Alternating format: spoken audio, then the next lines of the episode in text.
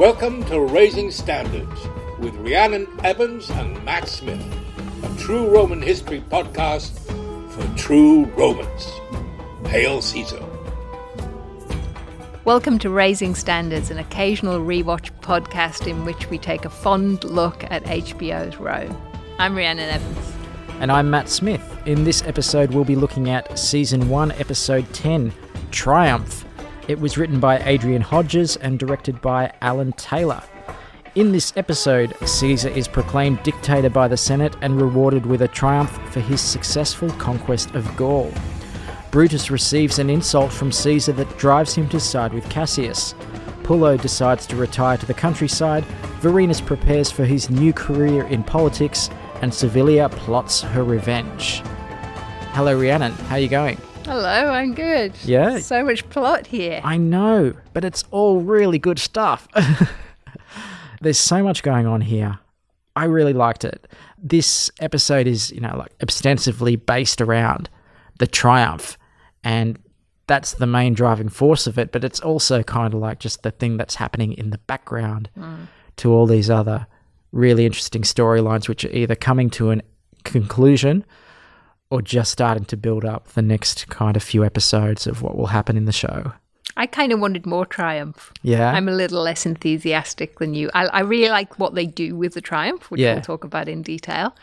But I guess, I mean, maybe this is partly to do with cost, but I wanted more sense of a procession going a long, long way. yeah.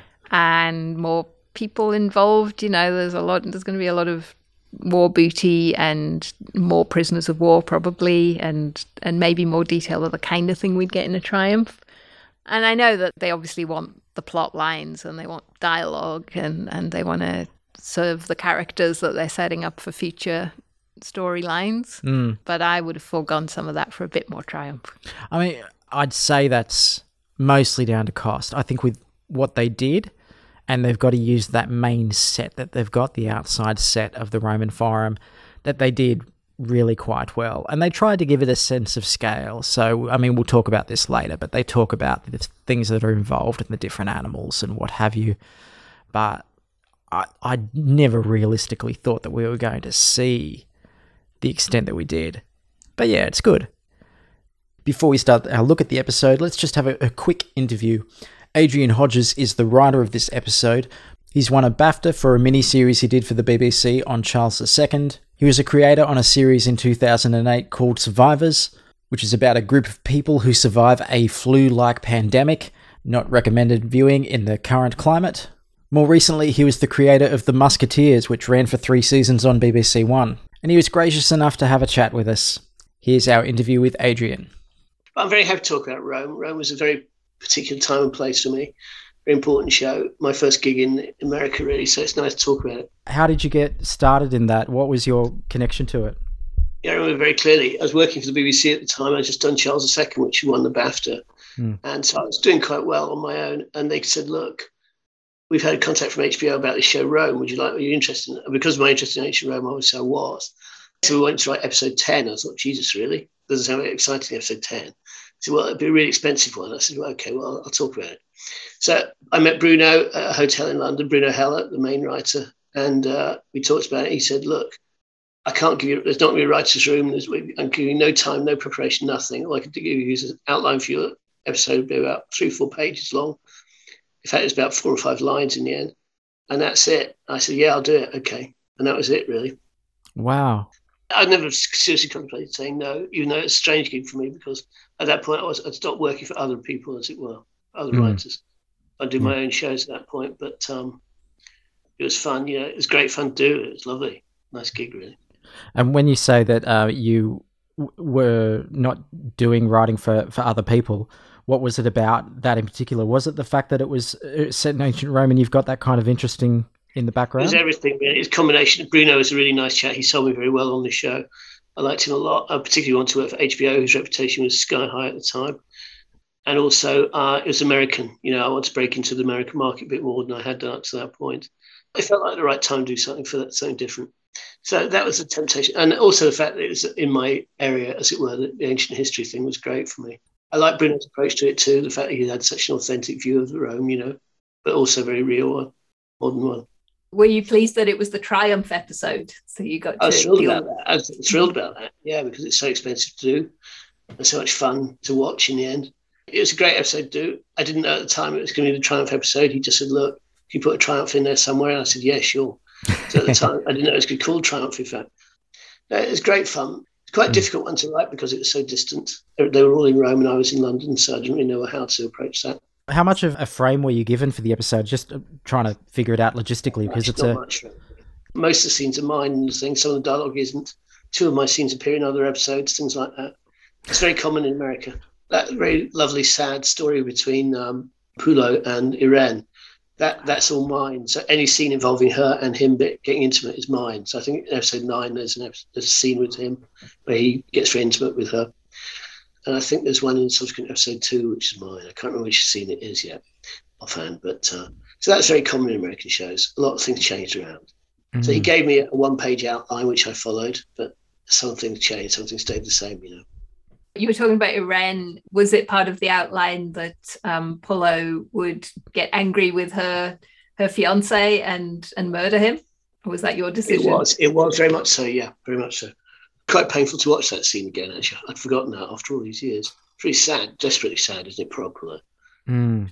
I like the fact that we're so shocked by it. I don't think anyone could watch it and, and not be shocked. And yet we have to face the fact that they are very matter of fact about slaves being property. Yeah, Ver- uh, what's his name? Vorenus is upset because he he's lost a slave, not because not because of any particular embarrassment or murder. Not because of the violence, yeah, the violence in front of his children. Yeah, it is one of the things I like about the series that it brings you up short with, you know, a lot of the emotions seem familiar to us and human, but then it gets pointed out to us regularly that this society is very mm. different in many Indeed, ways. indeed. One of the things that Bruno said to me very early on, which I've never forgotten, was that you have to forget about Christian concepts when you write about Rome, because he's quite right.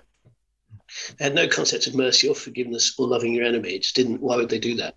They sometimes employed mercy, but tactically, not because they wanted to particularly. If you lost a battle, you got killed. As simple as that. If you, Mm. the honourable thing was to die if you lost. Like dear old Cato and Scipio killed themselves because they couldn't face the horror of going back to Rome in shame the Christian concept of mercy just didn't exist then, except amongst a few Christians, I expect. So really, we have to forget the whole idea of Christianity when we start that show, when we watch Rome, I think. That's one of Bruno's big things for me. I thought you're dead right about that too. You have to forget, the, think, think, rethink the whole way you think about pity and mercy in Rome. comes out very strongly in that episode where there is a lot of talk of mercy at the beginning um, but as you say it's tactically used strategically used by caesar to put everyone in their place Exactly, like Royal Vercingetorix, nobody get there's nobody employ mercy. It's not the kind of show where you say, "Oh, I'm going to make a great gesture and let him go" or something like that. You could kill him because you, you inherit his power. I remember writing that scene and feeling really good about that because it's such a powerful scene. I think. yeah matt and i both like the fact that vercingetorix got a, a sort of simple farewell from his people which Yes. I, I know is is as a, a kind of imaginative way of dealing with that because we don't know what happened to his body I don't think I wrote that because I don't remember writing that. I do remember writing his death. I don't remember writing his cremation. I may have done. The truth is, of course, that was um, unusual. It would have been highly difficult to steal his body in that way. I would think. It was a little bit romanticized, yeah, that way. But that's okay. That's a HBO drama. It's very. Very rare moment romance in that show, frankly. So, can I ask if we can take it through the episode a bit? I, there's just a few things that I wanted to ask uh, about specifically. The Senate scene at the start of the episode, where you've got Caesar finally almost taking his prize. He comes into the Senate, takes his seat in his own chair, and makes Brutus and Cicero essentially do the concession speeches. What was uh, your involvement and thinking when you were writing that? And I'm, I'm curious as to why you gave the more dramatic speech to Brutus, if you can recall that. I felt up to that point what I'd seen of the scripts, which I, I'd only seen four or five scripts of Brutus was a character who hadn't quite popped yet at that point. My feeling was he needed a big speech at that point. Because he, he was a character who I think is is so well played by Tobias Menzies that, that we tend to forget that he hadn't had a lot of screen time up to that point. That's my decision, and I don't know why in particular. I can't really remember why I chose to do that. I felt because Brutus was going to be such a big player in the final four episodes, it was vital I gave him something to do there. I guess I hadn't thought about it that way because you know this is episode ten, so there's two episodes Practical, until. it was a practical decision, really. Brutus comes into his own in this episode. I remember saying to you, Matt, it's it's starting to be the tragedy of Brutus at Mm. this point because he's torn in so many directions, and he knows what the right thing to do is according to his code, but he hasn't done it. As, as you said already, that he's you know he's not dead with Cato. So Mm. he tried to provoke him by getting Quintus into the house, all that stuff. A lot of which I'd forgotten, but it's great. I think I'm very pleased with that stuff. Yeah, yeah, no, there's a there's a few good scenes there, and um, Servilia is just so much of a, a chess player in all of So it as well. It's Lindsay. I think Lindsay had just done Les Liaisons Dangereuses at RSC, funnily enough. She brought the whole performance stock, lock, stock, and barrel with her, I think. you know, it's like if you've seen uh, the film uh, Dangerous Liaison, Glenn Close's performance, I, for my money, was never as good as Lindsay Duncan's. It's purely a matter of taste, obviously. I saw Lindsay Duncan doing it at the RSC, and she was fantastic playing uh, that character. Mm. And I think she brought many of the same qualities to Rome with her, Mm, that same chess playing ability, four moves ahead, you know, all the time. Yeah. So if you got s- such a, a brief outline, maybe I'm, I'm giving you more credit here than I should be. Sorry. Don't give me too much credit, Matt. Okay. Octavia mutilating herself. I don't know if that was me or not. I think that may have been Bruno. I don't recall writing that scene particularly. I may have done. Self mutilation struck me as very shocking this morning. I had forgotten that scene completely. Well, let's talk about the, the, the triumph in the room or the, the lack of the elephant in the room. Uh, Sure. You said that Bruno sold you on this uh, being a, a big budget episode, and Mhm. it, it clearly is. But Yeah. anyone who's familiar with the Triumph knows how big that sort of event is in Roman history. So, what did you want to bring to it, and what did you find were the, the limitations of what you're trying to get across? Limitations of just budget and the fact that they shot it in Rome, which made it so difficult. You know, I was staggered. The one mild criticism of the show I have is they chose to shoot it in Italy. Seemed to me perverse at the time. I got why they did it because they, I get the authentic the authenticity they needed, but on the other hand, they didn't actually shoot any use any real locations, so I don't really see the point. Should have done it in Eastern Europe. One problem they have is finding extras, good extras, which is not a problem in Eastern Europe. Good extras in the sense people who can respond to orders and do what they're told, basically. I, I remember I had terrible trouble organising that crowd, that march, because basically they, they hired a bunch of students who, from a heavy metal gig. They went to a metal gig, I think, and hired a bunch of students coming out of the show afterwards. It's a bit of a mistake because obviously they had they didn't want to cut their hair or anything like that. To the point, they didn't really want to march very well. So getting to march in an organised way was very hard, I think, from from memory. I wanted everything. I wanted lots of elephants. I wanted I wanted everything. And it wasn't quite as big as I wanted it to be. That scene. Funny, in my memory, that scene was much bigger than it actually is.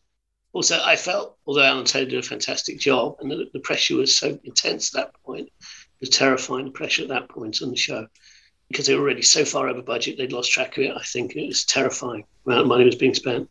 Basically, what happened there was, I think Alan shot it in a way that I felt was a bit odd. I thought Vercingetorix, you know, a strange way to shoot that.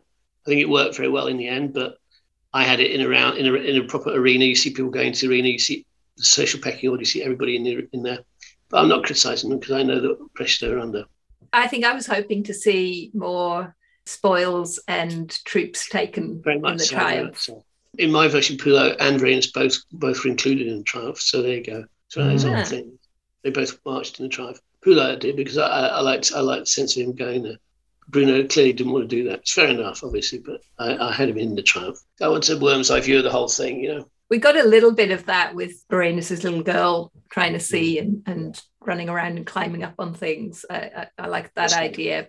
But you know, like you, I had a memory of it being even more spectacular than it was. So clearly, it leaves you with that impression. Yeah, it certainly worked. It certainly worked very well. It's the most expensive episode, although I can't really believe that's true.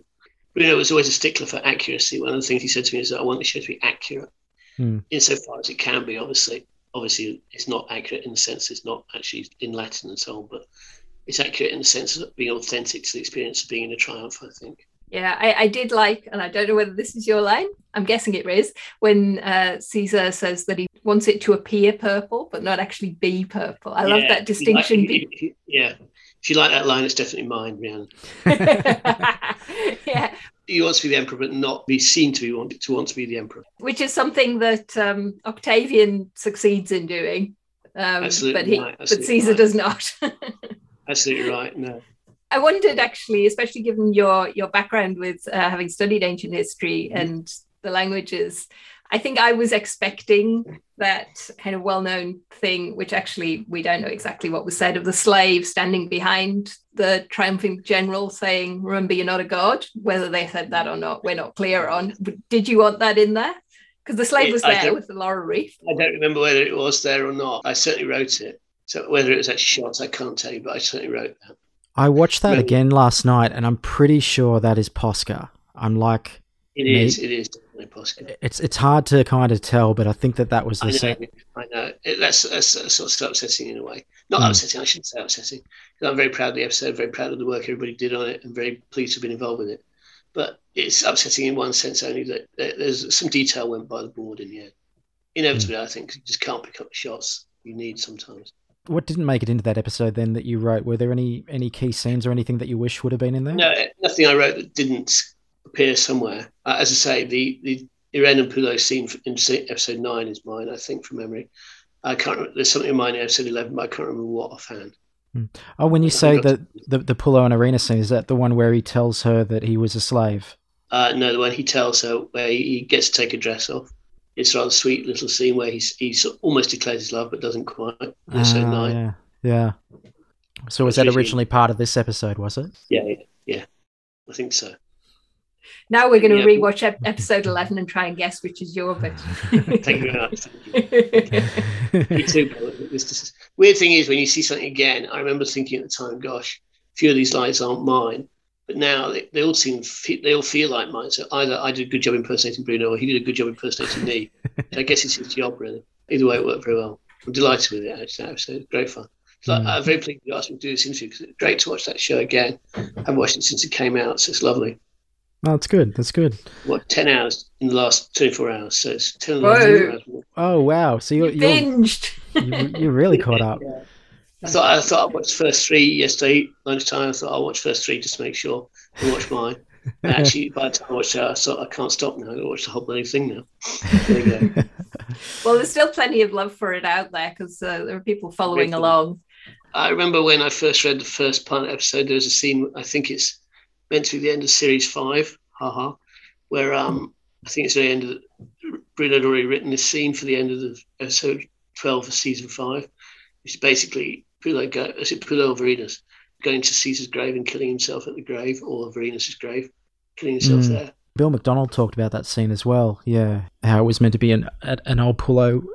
I, Uh, I don't think I realised it was the end of series five, though. That's ambitious. Yeah, I think that was the original intention was to do five five years of this show. That's right. Yeah. I was Yeah. quite shocked when they finished it after two. I must say. But- Everybody we've spoken to has been and, and sad about it. Yeah. It was very unexpected. That I think it's a real shame. Now they'd have carried on, but at the time, I think they were getting very nervous about it. With everything that you're watching, and I'm, I'm not asking you to criticize decisions that they made on the show or anything like that, but is there any different direction that you would have taken it if you were more involved in the show? It's very hard to answer that, Matt, because obviously, you know, I, I can remember quite clearly all the arguments at the time, Mm. all the debates that were had, uh, none of which I was really heavily involved in, but I know Bruno was under enormous pressure. It's his show from st- first to last, really. I don't recall John Milius having much to do with it. I don't recall anybody else being heavily involved. It was really Bruno's show. And he was under enormous pressure to, to come up with answers. I think it's remarkable how good the show is in the circumstances. Because I think they had that ter- they had a six week hiatus after having shot the first three episodes, something like that. Mm. When Mike Gap Edward left the show after that, and I can't remember exactly what that was about, but I know there's a massive overspend after six weeks. There's a whole battle laying on the cutting room floor somewhere.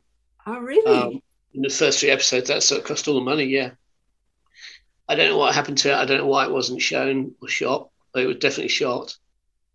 That's Wow. what. That's why they went so far over budget, I believe, what a shame. memory. Anyway. So I don't really know what that sort of happened there. But It's a shame. I don't- I've never actually seen those scenes. Hmm. They're not. They're not on the uh, DVD release either, so No, maybe no, we'll never I see don't- them. I don't think we will. I don't know ever cut in any proper form. I do want to say this on the record. I can't speak highly enough of Bruno's work. I think he's brilliant writer on that show, and I think he's great. I think he did a great job. I think he's under enormous pressure. Yeah, no, it, it, it really is. I just I I love the scale and the detail and how you can see the people that we know from history Yeah. with so much flesh and and tones and color on them. Who who was the characters that you enjoyed writing the most? Did you enjoy writing the historical figures, or did you enjoy writing the ones that were invented for this show?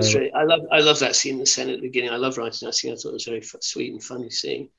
The, the fact they're all beaten and they have to make these speeches, I thought was great. So I Mm. like Cicero, not least because David is such a great actor who played Cicero, and uh, I like um, Brutus very much.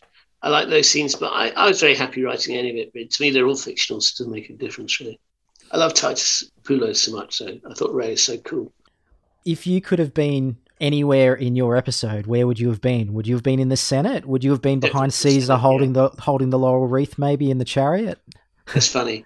Yeah, no, I might have been the guy who pulled the rope on the Vercingetorix. I'm trying to think of that.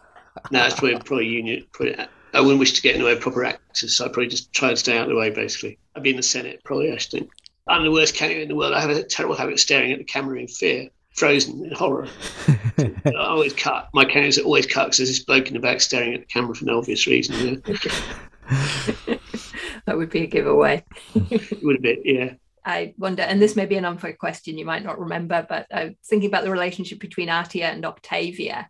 Mm. And, and do you remember how you were thinking about that at the time? Because that seems a very conflicted relationship. Yeah, I like that scene very much where Atia climbs into bed with her at the end. It's one of the very few scenes in the whole show where she actually shows any maternal affection at all. No Mm. gender in that scene. I can't recall if I wrote that scene or not. I don't think I did actually, but I can't recall. I think it's a wonderful scene, whoever wrote it. It's great stuff because I think it's lovely. It's one scene in the whole thing where she's actually kind. I like that relationship a lot. I think it's great. I've forgotten how good Kerry Condon is actually in that role. She's a very good actress. I haven't seen her since, to be honest. But she's very good in that role, I think. A very demanding role.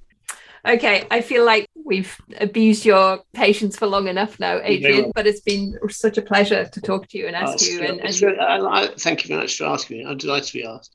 I love talking about work, and I particularly love talking about Rome. It's a show I'm very fond of. Not not a show I, I own in any sense, because it's Bruno's show from beginning to end. I want to make that totally clear. Bruno is a genius. I think great writer on that show. Did, did a fantastic job. But uh, in every other way, it's a show I'm enormously proud to be involved with. So I'm very pleased to have done it. Mm. No, thank you very much for your time. It's been, it's been great to talk to you. My Uh, pleasure in time. All right, that's Adrian Hodges there, and it was great to speak to him and hear more about how the episode was put together. Let us start where the episode begins. And in the Senate. in the Senate, which is good to be back to. We see it every now and then, mainly when um, I think the last time we saw it was a conversation between Cicero, Brutus, and Mark Antony. But now we get all the senators assembled. And this is a big moment for Caesar. This is kind of like what he's been building towards for the past 10 episodes, really. Well, this is his return to Rome hmm. and the, what kind of reception he's going to get, and is his authority being respected, I suppose. He's been away from Rome at this point for years. Absolutely. Yeah. I mean, the last episode we saw him coming back, but now he's. This is the official proceedings of things. Yeah, and I mean, technically, he should have his triumph as soon as he comes back. Yeah. not really meant to be hanging around in Rome, but we can give some poetic license here. There's a lot of meaning invested in this scene straight away because it's not just Caesar comes into the Senate. We get some furniture removal um, before he even comes in. Yeah, so And- so Caesar p- pointedly has a seat on a bit of a podium there. Yeah. There is a seat next to it taken away, and the symbolism of that is quite stark, isn't it? Yeah, I like the way they didn't they didn't explain it either. That was left to us. I hope people who hadn't been thinking about two consuls understood. Mm. I've no doubt that is the point that there are normally two consuls and now there's just Caesar. Mm. And and indeed the consulship did continue, but Caesar in 46 and 45 and 44 he was consul. So Yeah. he's one of the two. Um, and in 45, he was the sole consul. He was sine collega without a colleague. So you do still have the consulship, but everyone knows that Caesar is actually in charge. He's calling the shots. Now uh, he lets slash forces Cicero and Brutus to be the ones to make the motion and second it, And this is a big symbol and a power play on his part. Like they are the main senators that came back into the fold from Pompey's troops. Uh, so they get to be the ones who are humiliated to make that proclamation. Yeah, and this is part of the drama. This is not something from our sources, but No. it works well. And of course, they they they tend to be speaking characters, so that works uh, uh, for that as well. We have to pay one of the extras to speak.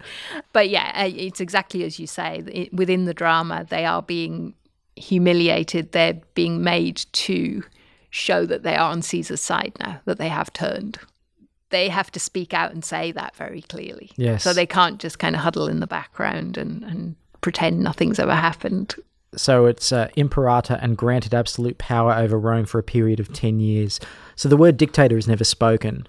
But that's what's implied, and that's that's what, in fact, the Senate did pass. Mm. Now, remember that this is a this is a magistracy that exists in a time of crisis. It's meant to be for six months max. Mm. People have taken it for longer before, which is against the, the rules of the constitution. But 10 years is unbelievable. And eventually it'll be dictator for life. But when you say unbelievable, this is what happened, yeah? Yeah, yeah. Oh, yeah. It Yeah. is what Okay, happened. so, right, yeah. And the implication is that it's going to take 10 years to get out of this crisis, Mm. which is, mm, I mean, that's like imagine emergency powers, which Yes. has come up in the place that we live recently Mm. um, with regard to COVID.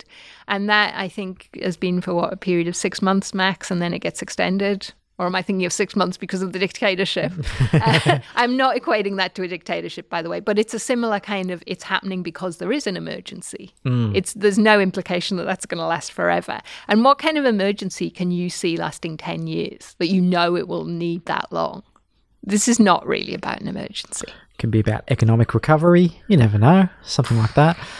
And I like how it's Cicero who is eloquent and very verbose and practiced with these sort of things. He gets up and he makes the most perfunctory kind of concession, really. I nominate Caesar for this role. Hail Caesar, sits down, and it's Brutus who gets up and very eloquently lays it on so thick. uh, Because I, I, I guess at this point, Brutus is really trying to prove how much of a friend he is to Caesar. Yeah. Uh, Cicero, not so much bothered by it. He has shown himself to be as wise and merciful in victory as he was invincible in battle.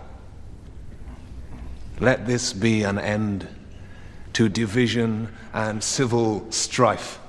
Yeah, that is an interesting contrast, and I- and I hadn't, hadn't really noticed it so much till you said it. That, that that there is this contrast with what we know of Cicero, but it also plays into, and we'll see a bit more of this um, with Brutus's encountering his mum again. That there's there's a lot of emphasis on the way Brutus has been pulled in different directions here. So he he doesn't really want to do this, but he feels like he must give the appearance, do a bit more than Cicero's very kind of obviously reluctant speech. So he's got to make it look a bit more real. yeah, yeah. I saw it's compensation. Yeah. Okay, all right. Uh, and uh, Caesar gives an acceptance speech, but it's very much, you know, a, a warning with a bit of a sword attached as well. Not even a little bit of one. So, uh, oppose me, and Rome will not forgive you a second time. Yeah. And, and he's pretty much essentially looking directly at Brutus and Cicero while he's saying that. yeah, and and he's he's kind of famous for his clemency. I mean, this is not hundred percent of people get this, but uh, a lot of people that others thought should have been executed are allowed back into the fold, like Cicero and Brutus. So he's famous for that, but here they are kind of putting some steel into that. Yeah. And and saying Rome will not forgive you is also very pointed. I mean, this reminds me of what was going on with Cato when he killed himself. That Cato could have been forgiven, Yes. but he didn't believe that Caesar had the power to forgive him. If he asked for that forgiveness, that's acknowledging that Caesar Is is, Rome. pa- yeah, And and here he says Rome, Rome will will not not- forgive you, yeah. but he actually means Caesar. yeah. So, Rome is yeah. the same as Caesar. Yeah. So Cato was kind of right. Support me in this task, and old divisions will be forgotten. Oppose me, and Rome will not forgive you a second time. So the other dramatic scenes that we get in this episode is uh, we've got Atia visiting Servilia, uh, who's just been attacked at the end of the last episode, quite publicly and brutally, to check in on her to see how she's recovering. She asks her to sit with her at the Triumph, which is very nice and welcoming and warm and everything, but I get the impression that she just wants to see if she's under suspicion at this point. Yeah, and I don't know. Is it to rub it in? yeah, yeah, there could be gloating. Yeah. yeah, Yeah. definitely gloating. Actually, now that I think of it, just wants to see how much she's suffering. Yeah. Bitch. she she is very bitchy here. She is the, the soap opera bitch. It's also part of the build up to the triumph, I guess, you know, that Atia is going to have a place of prominence because she's a relative of the Triumphator, the man being celebrated. So this is reminding us that it's a spectacle that everyone would want to go see, but Yeah. Servilia turns her down. She Yeah. just says, I'm not going to be well enough to go. It's also interesting though that uh, you know Servilia completely knows what's going on Oh, yeah. here and why Atia is there. Uh, but at the start of the scene, it's just like somebody's knocking on the door. Who is it? Send them away. I don't want to know. I don't want to see anyone. Oh, it's Atia. Let her in. So she's still got to keep face in front of Atia and show her that, that nothing's being bothered here. Uh, then we've got Octavia in self imposed exile, very dramatically at the Temple of Cybele, cutting herself as part of a prayer, Yeah. And, and a sort of sacrifice or offering offering herself to the Great Mother. Yeah, I, I don't know of any case of this being talked about, but well, it could be a reference to uh, far more serious uh, kind of sacrifice that supposedly male acolytes made to Cybele, which was to castrate themselves. So it could be a nod towards that, but I also think it's quite modern. I mean, it may have happened in antiquity as well as a as a sign of uh, being psychologically disturbed. That that's when we tend to think of people self harming. Yeah. So Augustus shows up. Augustus, Octavian. Sorry. You are so getting ahead gun, of yourself. Jumping it, jumping it. Uh, Octavian shows up and uh, and brings her back. Uh, then we've got Vorenus addressing the Aventine uh, and practicing a bit of oratory skills here. The hand motions that he adopts here are very kind of dramatic, and I see a lot of uh, what the newsreader character does when he's in the forum and he's giving his addresses, the same sort of hand actions. And part of me thinks that this is standard oratory practice to stand in these kind of positions. But also, I think that Vorenus has just seen the newsreader do this and decides that's what you do when you're giving these sort of speeches. Well, it is what people were meant to do according to the handbooks we've got. Yeah. But Vorenus, uh, I, I think that it's it's done very well. It's played well in that he looks like he doesn't really. It's very artificial for him. Yeah. Right. That he's he's sort of wooden as he does it, isn't he? It's not. It doesn't come naturally to him as it does to the newsreader. I kind of wish we'd seen Cicero do more of this. Oh, we don't see Cicero do enough of this. Yeah. Yeah. This is kind of, I mean, we, we, we've joined uh, over a decade after his consulship. Maybe we'd have got more of it then. We should get more, there should be more in series two. There's not more in series two. Well, there should be because he makes some big speeches uh, coming up. I know he does. But yeah, and I'm sure he'd be very good at it. But we've got the newsreader kind of standing in for that, showing us Yeah. the, the the performance of of orators. But yeah, Vorenus is no good at it, and he, it ta- you know it takes a lot of effort for him to get the attention of the crowd. They're g- going on with their business, Mm, Yeah. cutting up fish and whatnot. Oh yeah. the important things. Who cares about this local politic knob? So yeah, I like how you got you got Posca prodding him at, at the right moments, uh, essentially holding a, a bit of a spear in his back, a bit of a dagger. Yeah, and also kind of when Vorenus is about to get angry w- with them. Yeah. No, Yeah, a bit of a tug on the cloak there. No, you don't do that. Tug on the toga. And the one guy who's heckling in the audience, you get the guys kind of standing in front of him, and then he gets shuffled off to some handy kind of alley to be beaten up a bit, probably, and, and Oh, no shown the error of his ways. So that was nice. I bring you good news. Caesar has put an end to patrician tyranny and will ensure that the common people be heard once Go back more. to gold, ginger knob. Uh, Vorenus says uh, five days of feasting and games as appreciation for the trust and support the people have given. This is him kind of forward parading the side events that are going on around the triumph here. Yeah, it's the kind of thing that you would offer anyway as a potential local politician. So he's sort of getting into the game. He's very uncomfortable in it. Yes. uh, and continues to be. But that's kind of the gameplay he has to adopt now. And then you get uh, Quintus Pompey, uh, Pompey's natural son. Yeah, okay. We, we've said before that sorry, hand gestures on a podcast. Uh, we, we've said before, I think, in a previous episode of Raising Standards, that uh, this character is not somebody who's in the historiography. Pompey did have children, but not a Quintus. I read somewhere that some people think he's a kind of conflation of two of Pompey's sons, but they were both legitimate, so I'm not sure about that. So he turns up on Servilia's doorstep, uh, expecting to get sanctuary with Brutus. Probably not Servilia, but he'll take whatever he can get at this point. Yeah, and I guess this is another marker that you would automatically think that Brutus is the power player here, but actually Servilia is hmm. playing her hand too, and she's she's certainly going for the long game. So again, none of this in the history books, though. Well, no, because well, because that, one, this character doesn't exist, and I'm not sure I've made this clear enough, but no indication that Servilia ever had reason to turn against Caesar. Or this much agency. Yeah, indeed. I think I was reminding myself recently, and I think it's in Suetonius, that um, even towards the end of his life, Caesar was giving her huge presents, like, you know, very precious jewels. So this is in direct opposition to the evidence, in fact. All right, so let's move on to the triumph. This triumph in the episode is mainly for the Gallic victory, mm. it seems, but also in Caesar's mind, it's Rome saying you were right and Pompey was wrong. So it's about that victory as well, if not officially, then unofficially.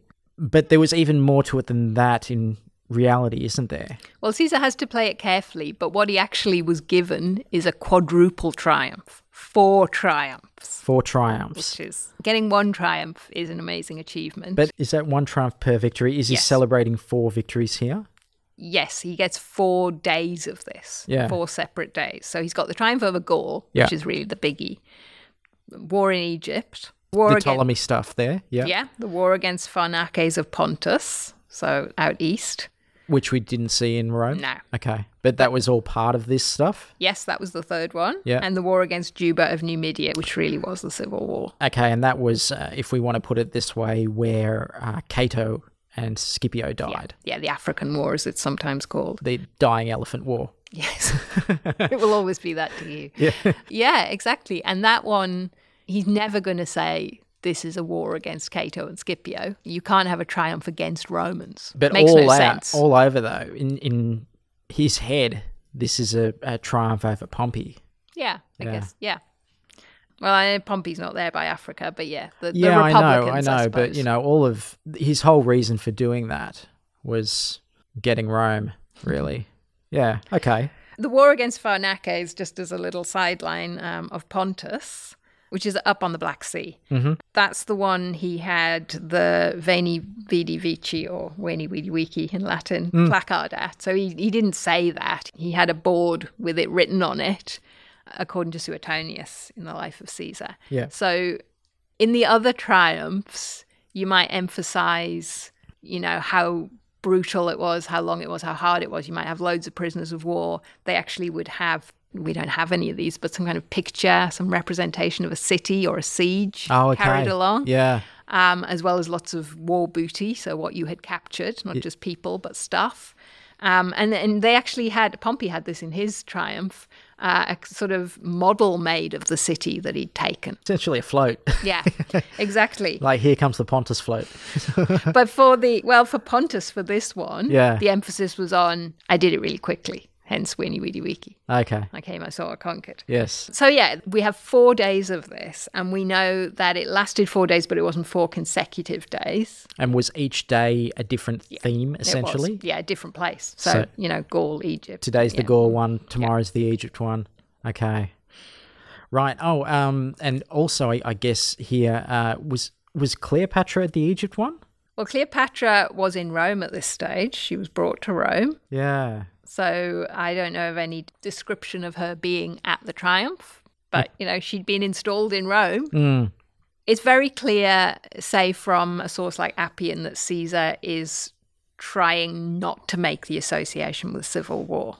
What Appian says is he was careful not to label anything in a triumph as belonging to Romans. because the civil wars were discreditable to himself and bad and ill omened for the Romans.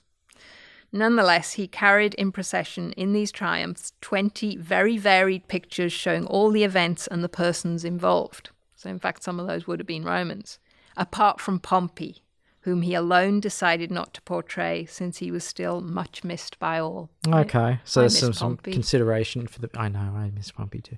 So, but you know, Cato, that's fine. Yeah. Yeah. It, the crowd groaned, though, he says, says Appian, when they saw the images of Scipio and Cato. So there Ah. were images of them. Yeah, So, you know, this, he was careful not to label anything as belonging to Romans is not true because Scipio and Cato are being portrayed. But they're very partisan, uh, not to say a pro Roman crowd, but happy when they saw Achillas and Pothinus, who are characters from the Egyptian War. This is not Appian, but Dio, Dio Cassius says they didn't like seeing Arsinoe of Egypt led in chains. So if Cleopatra was at that triumph, her sister was being led that was her sister, wasn't it? Yeah, yeah. Who who wasn't in the show at all? But okay. They they felt sorry for her because apparently it was the first time a royal woman had been paraded in spectacle like this. She's not a character who's appeared, so it makes sense that we don't see her. And as you say, we get the day of the Gallic triumph, basically. That's essentially what we see because Yeah. Vercingetorix is led out in this one in a little kind of carriage thing and then executed, which I, I guess we'll get to. When they're planning directly on the day, uh, we've got Caesar saying he wants to wear more red, not purple. Is this too much? Just enough, I'd say. I don't know. I think it's too purple. I want to suggest purple without actually wearing it. It will look less loud in direct light. What do you think? Jupiter in life. Resemblance is uncanny. Purple was very much a, a kind of imperial color later on, but it's also a, a general color of generals, Mhm. isn't it? So is, is that the what he's trying to avoid? Well, I wonder whether they're making the association with, you know, he gets his face painted red, Mm. which I don't know whether I'm drawing too long a bow here because I'm not sure whether they're putting this reference in. But the association has long been thought, although I'm going to challenge that a bit, that the redness is what makes him akin to Jupiter.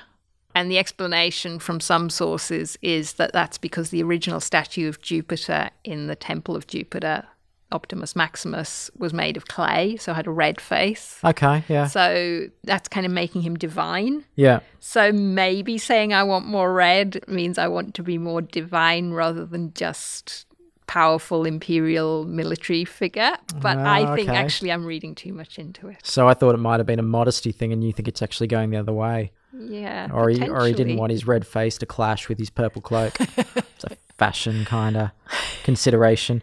The Romans were not bothered about clashing. Bright colours were True, their yeah, yeah, thing. yeah. So uh, we've also got Atia putting on a disturbing amount of makeup on Octavia, which I, I kind of bought as being a thing. and Vercingetorix also gets a makeover. It's like that scene in The Wizard of Oz when they all get, you know, prettied up before going to see Oz. Oh yeah. Rub, rub here, scrub, scrub there. Give a little laugh. wow, you have watched it recently. Look, we should say that we're told, say in Dio, that Caesar gets given a lot of this stuff. Now, again, whether he's prompted it, Mm. but the Senate says that he has the right to put his chariot on the Capitol facing Jupiter's statue, which makes him kind of akin to the, the divine. Yeah. Um, and that there's a bronze statue of Caesar standing on a globe with an inscription calling him a demigod erected Mm. which I, at some point I think he takes down because it seems too much. And they offered him loads of other stuff that he declined. So all these honours and everything. Yeah. You never know, though. He might have prompted them to, to offer him that st- stuff just so he could decline it. But Dio doesn't say that, and he's often quite cynical. Hmm. So yeah, it's a, there's a bit of play going on between him and the Senate in reality. Anyway, as we'll see, Caesar is taking a lot of glory here. Uh, so Octavian, who was given a priesthood in the previous episode, there, uh, he walks through puddles of blood, dripping blood from his hands, and anoints Caesar. I'm I'm using, I think, a very Christian word with anoint. Yeah, But anyway, painted his face red. Yeah. So, Oh, so much to say about this. so well, say it. Go on. this is what you're Well, first for. of all, the person I watched this with didn't think it was blood, but I'm with you. It was all gloopy like blood, wasn't it? Yeah. Yeah, so I think we're right. Uh, but the blood is not a thing if it is blood. We only have one source that says this painting happened, and it's the elder Pliny, our old friend, who says that the red of the general's body, so he doesn't actually say face, is done with cinnabar. So it's done with this, spice dye. Okay. And he says that it is to parallel the colour Jupiter's face is painted. Right. So this Um, gets back to your clay thing. Yes. Yeah. This has often been used as, and I have to say that's what I learned, I think, that that's what's happened. The general's face was red. So when I first saw that, I thought, okay, they, they've got that right. Mm-hmm. But Pliny himself says, and I, I noticed this when I read Mary Beard's book on the triumph, she's quite right. He says that he has read this somewhere else and this was told to this person. Wow. So it's third, Third hand, hand. and he says, I'm not really sure about this. Pliny says I'm not sure about this. Yeah. Wow. And He's I mean not confident about it, at least. Pliny's the sort of guy who would have seen a triumph or two in his day as well, you would imagine. Yeah, and you see, he says it as what used to happen, Mm, okay. or at least this was the original reason. It's all very difficult. You're quite right, though. I mean, there were huge imperial triumphs in his day. But he's, you know, a fair while after this one. He is, yes. But, you know, the best evidence we have really is for the triumph that would have happened in Pliny's time of Vespasian and Titus, which hmm. I've got a little bit about to talk about. So, unfortunately, and, you know, a bit of a party pooper, but we do have to take her on board. Mary Beard says it's unlikely to have happened, this hmm. red face painting, at least by the late Republic, if at all. Okay. And I'm afraid I put my trust in Mary, so I think she's probably right. Yeah. However, I'm not criticizing the series for this because this is absolutely the received wisdom and what you will read in a lot of books. Mm. Yeah. So they did their research to get that red face. Yeah. We've then got uh, the military men wearing their finest, but only enlisted men who were enlisted at the time, no pullo. So if you took part in the Gallic Wars but had since hung up your pullum, Sword. yes, that too, gladius. Or pullum, Elum. pilum, ah, man, not even points, then you can't be part of the triumph. Don't know if that's a plot thing or if that's an actual thing. It's probably a bit too detailed. It's a bit convenient for this because poor Pullo. Feels left out. Does He's going to end out. up in bad hands by the end of the episode because of this. I like the makeover going on here that they were. I mean, various makeovers. Caesar's having a makeover. Vercingetorix is having a makeover. Hmm. Octavia is, and but also the soldiers getting out their best gear and you know doing themselves up.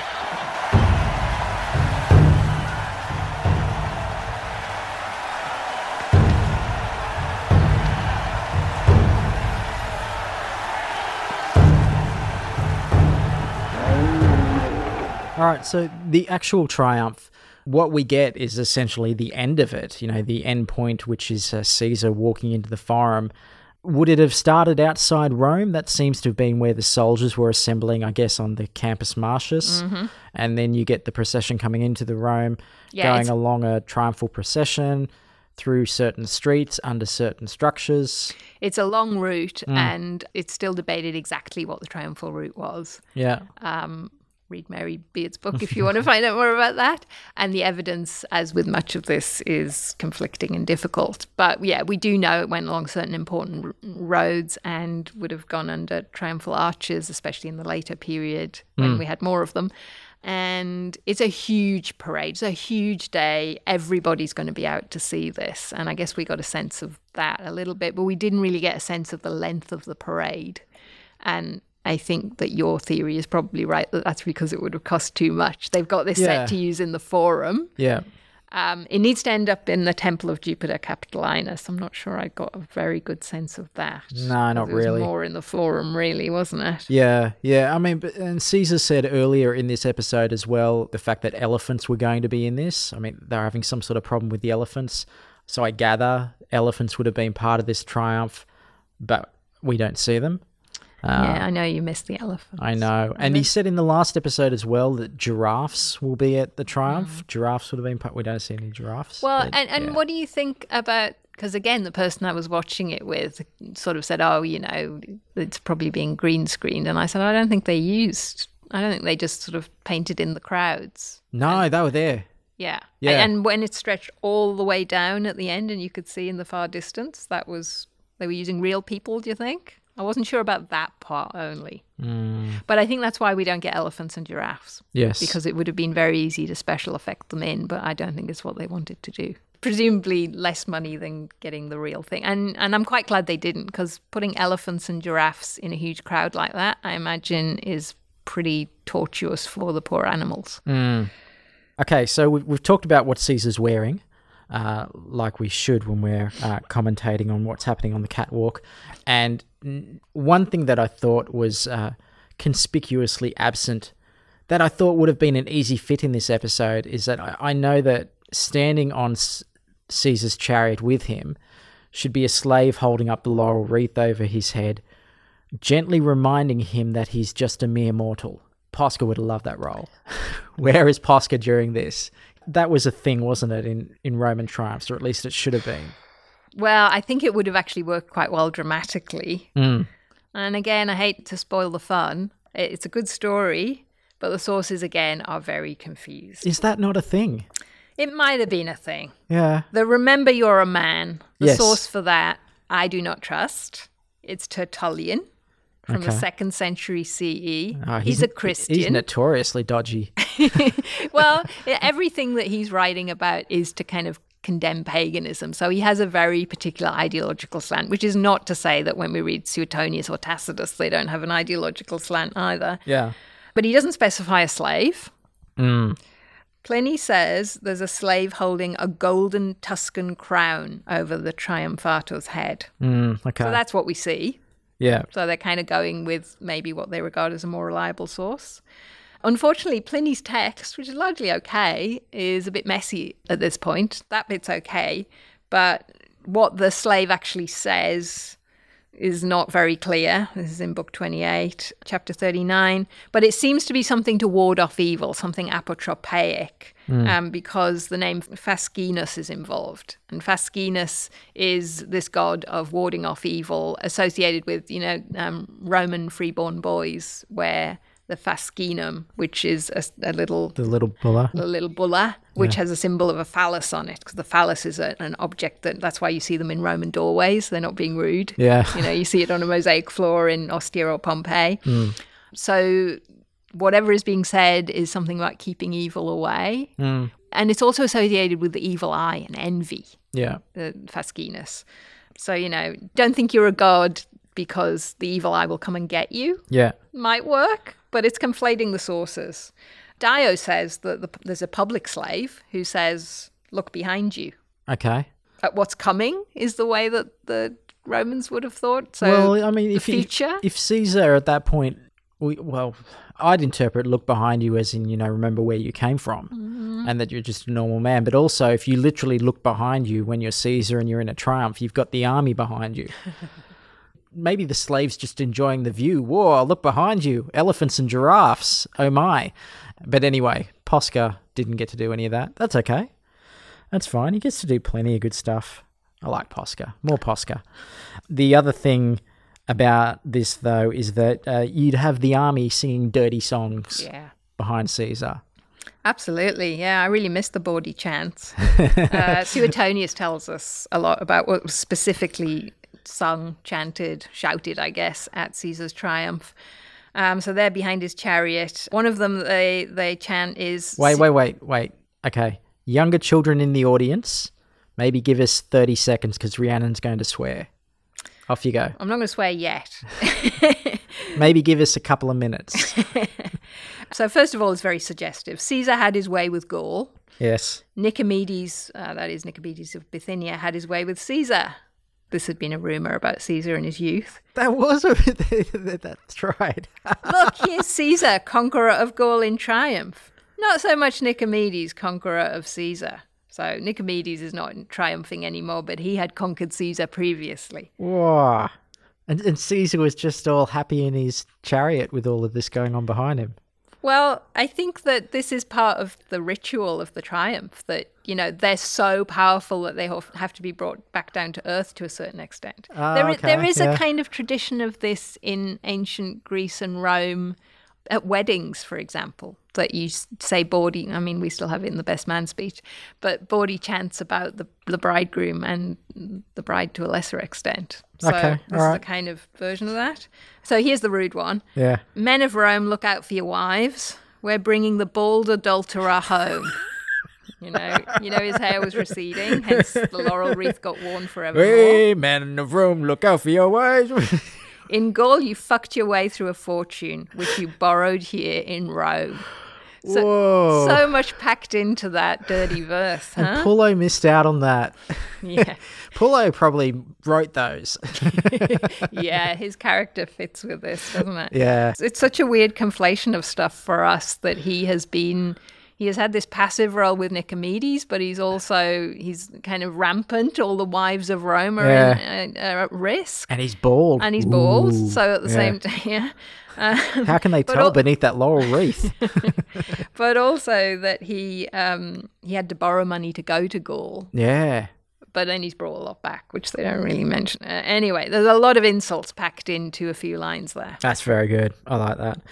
All right, so Caesar then, this is in the episode, takes an elevated seat and uh, he watches Vercingetorix's execution.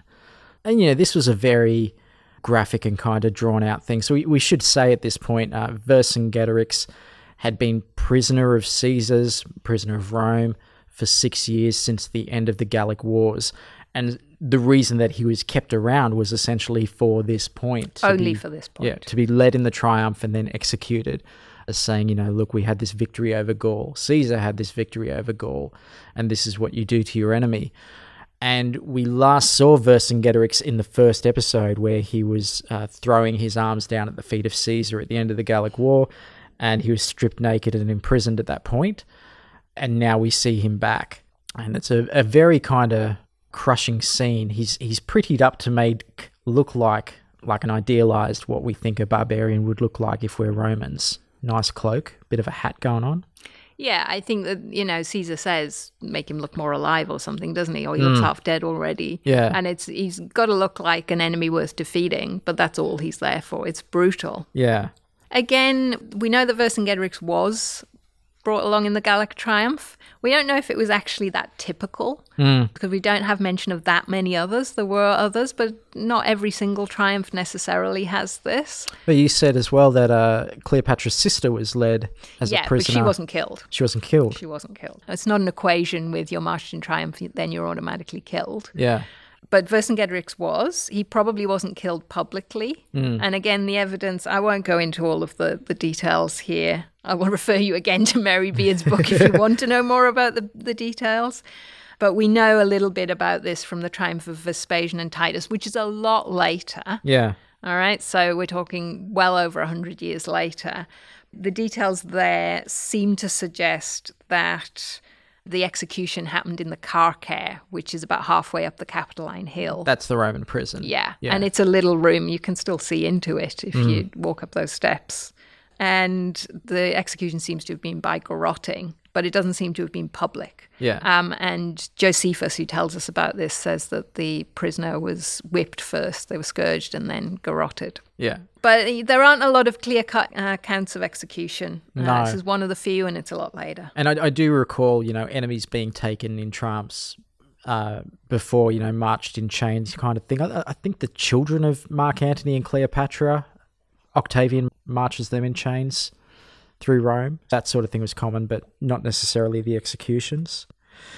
So, is there anything else that we know that was left out of this auspicious occasion? Well, back to your plea for elephants in the triumph. Yeah. Uh, Suetonius says that, presumably at the end of it, because it's dark, that Caesar climbed the Capitol by torchlight and 40 elephants lit his way with 20 each side, each carrying a lamp. Whoa. I d- He doesn't specify, but I imagine they've got their trunk Their wrapped trunks around. are- yeah, yeah, well trained, Maybe it's yeah. Mm. just sat on top of them. But yeah, I mean, that is quite a spectacle, isn't it? Definitely. Getting them to stand still, and I, it just sounds very dramatic Mm. doing it at night. And just getting 40 elephants to Rome. Yeah, exactly. Yeah. Oh, and also the bad omen. And I know you love your omens. Do like a good omen. This is pretty solid because it's in Suetonius and Dio. But the axle of Caesar's chariot broke during the triumphal parade, and he was nearly tossed out onto the ground. that kind of omen, the Romans never like it when you kind of fall over a step of the threshold of your house or something. That's a bad omen. So that's kind of akin to that. So the newsreader tells us, uh, and this is essentially during the cleanup, you know, sweeping away all the flower petals. Gaius Julius Caesar has decreed in tribute to their virtue. Each and every citizen of Rome will be issued from the public treasury the sum of 100 denarii. Further, 20,000 deserving families will be given farms on the public lands around Capua. Further, for the coming year, all rents, all rents on low dwellings in the city will be paid in full by Gaius Julius Caesar. Uh, so it's it's quite common to pay off the people of Rome during times like this to kind of pay off. pay off. Yeah, okay, all cynical. But you I know, mean, you're know what I mean. yeah, to, to give them a benefaction to make them think nicely of Caesar. So I like the, the fact that Suetonius says, I think it's Suetonius says that he initially promised them 75, but then he gave them a 100. ah, under promise. Yeah. yeah. then there was some uh, cash for soldiers. It's a lot of cash. Twenty thousand deserving families will be given farms around Capua, and all rent of low dwellings paid in full by Gaius Julius Caesar. Oh, you're taking on the newsreader there. hand actions and everything goes down well in a podcast. So that was the triumph. We've got a scene with Posca telling Vorenus that the election is rigged, and Vorenus seemed very naive about this, but okay. That's what he, uh, you know, he's a Catonian. Yeah. He's, he's ideologically pure. So Vorenus is running against a straw man, which I think is too much of a modern Yeah. concept for a, a Roman slave to go into. But anyway, Yeah, but you know, Vorenus is naive because the Senate has announced that Caesar should have the appointment of all magistrates. yes. So it's pretty clear that that's what's going to happen. Well, that's from Dio, and maybe he meant those major magistracies. I don't know whether it goes down to the whatever kind of official Vorenus is going to be of the Aventine. and then we've got a scene which uh, is really kind of it, It's hu- nasty. it, it's it's kind of heartbreaking in a, in a few ways. You know, I, I feel really bad for Pullo, even though he's a complete piece of dirt here. So he decides he loves Irene, wants to free her, marry her, and and move to the country. And you, you get a brief scene, which I don't think was needed, but I really liked, of Vorenus going and getting the paperwork sorted out, and the bureaucrat just looking so bored about this entire thing. Yeah. Jupiter Stone, you're a full Roman citizen and you attest this man's ownership of listed property. I am, I do. Sign here. Any kind of mark will do. I can write my name as good as the next man. Done. 42, 42 up! Slavery is such an everyday thing, and dealing with the paperwork is not very exciting, And- clearly. And, I, I think that that's what this scene shows well, Mm. just how much of a piece of property a slave is. One that Pullo can just free one and have that over their lives, that he can think that marriage is just an extension of this ownership to a certain degree, and that killing one, nobody gets angry at Pullo for killing this man who is given a name but not given a name. Yes. I found that out by reading up on the credits of the episode. But he is very much just seen as a, you know, you have cost me property. Uh, and Vorenus gets angry because Pullo has committed violence in front of his family. Yeah. And it's just down to that. It's not that you killed a man. Yeah, I mean, there's a lot of things wrapped up in that, and th- there certainly were incidences of people freeing slaves to marry them. So I guess this dramatizes the idea that they should be grateful, and Irene's like she is very, very grateful for her freedom. So the boredom of the official is kind of mirrored by her joy at being freed. It Mm. means everything to her. But the automatic conversion of that, which Pullo makes of her from freedom to becoming his wife, that she'll just agree to it. To him, he, she's still a slave. She has no free will. Mm. So yeah, all of that. I guess. I, I mean, I I found this scene really really difficult, but there is all of that behind it. Yeah, yeah. I've, I've found it, you know, interesting from that and horrific from the other angle. Yeah, the property angle you're quite right about. So Vorenus could have sued Pullo for damage to his property, Mm. but nobody can arrest him for murder. Yes. It's not murder. Pretty brutal kind of stuff. So, and then uh, Pullo goes off to get drunk and uh, goes into the next episode, falling into the employment of Erastes Fulmen. Oh, he's a bad man. What are you doing, Pullo? Yeah, well, you know, what has Pullo got to lose at this, at this point? And then we've got the beginning of the conspiracy, really, which is the next kind of hook that we're going to go into for this show. Servilia writes a defense of the Roman Republic in Brutus's name with the help of Cassius and Quintus Pompey, and they disseminate it and put Brutus in a bad position where he's going to have to make a decision yet again of am I friends with Caesar or am I a man of the Republic? Mm-hmm. Mother, have you seen this? This lunacy? Of course I've seen it. It's not lunacy. It is a cogent defense of Republican principles against the forces of tyranny. I am rather proud of it. You wrote this? So Servilia is nudging him. Not even a nudge. She's pulling the puppet strings, isn't she? it's not even a nudge. In Plutarch's biography of Caesar, Cassius does seem to be much more behind the conspiracy. Mm. So I, I think this is right in a way. He's the one who's ideologically opposed to tyranny. And Brutus kind of has to be reminded that his family started the Republic, basically, which I think is brought out here a bit too. Yes. That, you know, it's your name. Your, that Brutus, who was the first consul, was taken as an ancestor of Brutus. And Mm. so he's letting the family name down by not getting involved. Yeah. The episode will end with Vercingetorix's body being recovered from some kind of tip where it's just been thrown by some Gauls who were just hanging out in Rome. I don't know where they've come from exactly, but then he gets cremated in uh, what is meant to be native Gallic tradition, I guess. Yeah. The, the burning of the body. It was a nice kind of send off that you can't expect happened. No, unfortunately not. You've been listening to Raising Standards, an occasional rewatch podcast of HBO's Rome with Rhiannon Evans and Matt Smith. If you like this podcast, you can subscribe in Apple Podcasts, Spotify, or wherever you may cast your pod. Please leave a review, they are always very appreciated. You can like Raising Standards on the Emperors of Rome Facebook page, and you can follow us both on Twitter. Rhiannon is at Dr. Rhiannon Evans, I am at Nightlight Guy, and the podcast is at Rome Podcast. That's it today for Raising Standards. So until the next episode, I'm Matt Smith. You've been fantastic, and thanks for listening.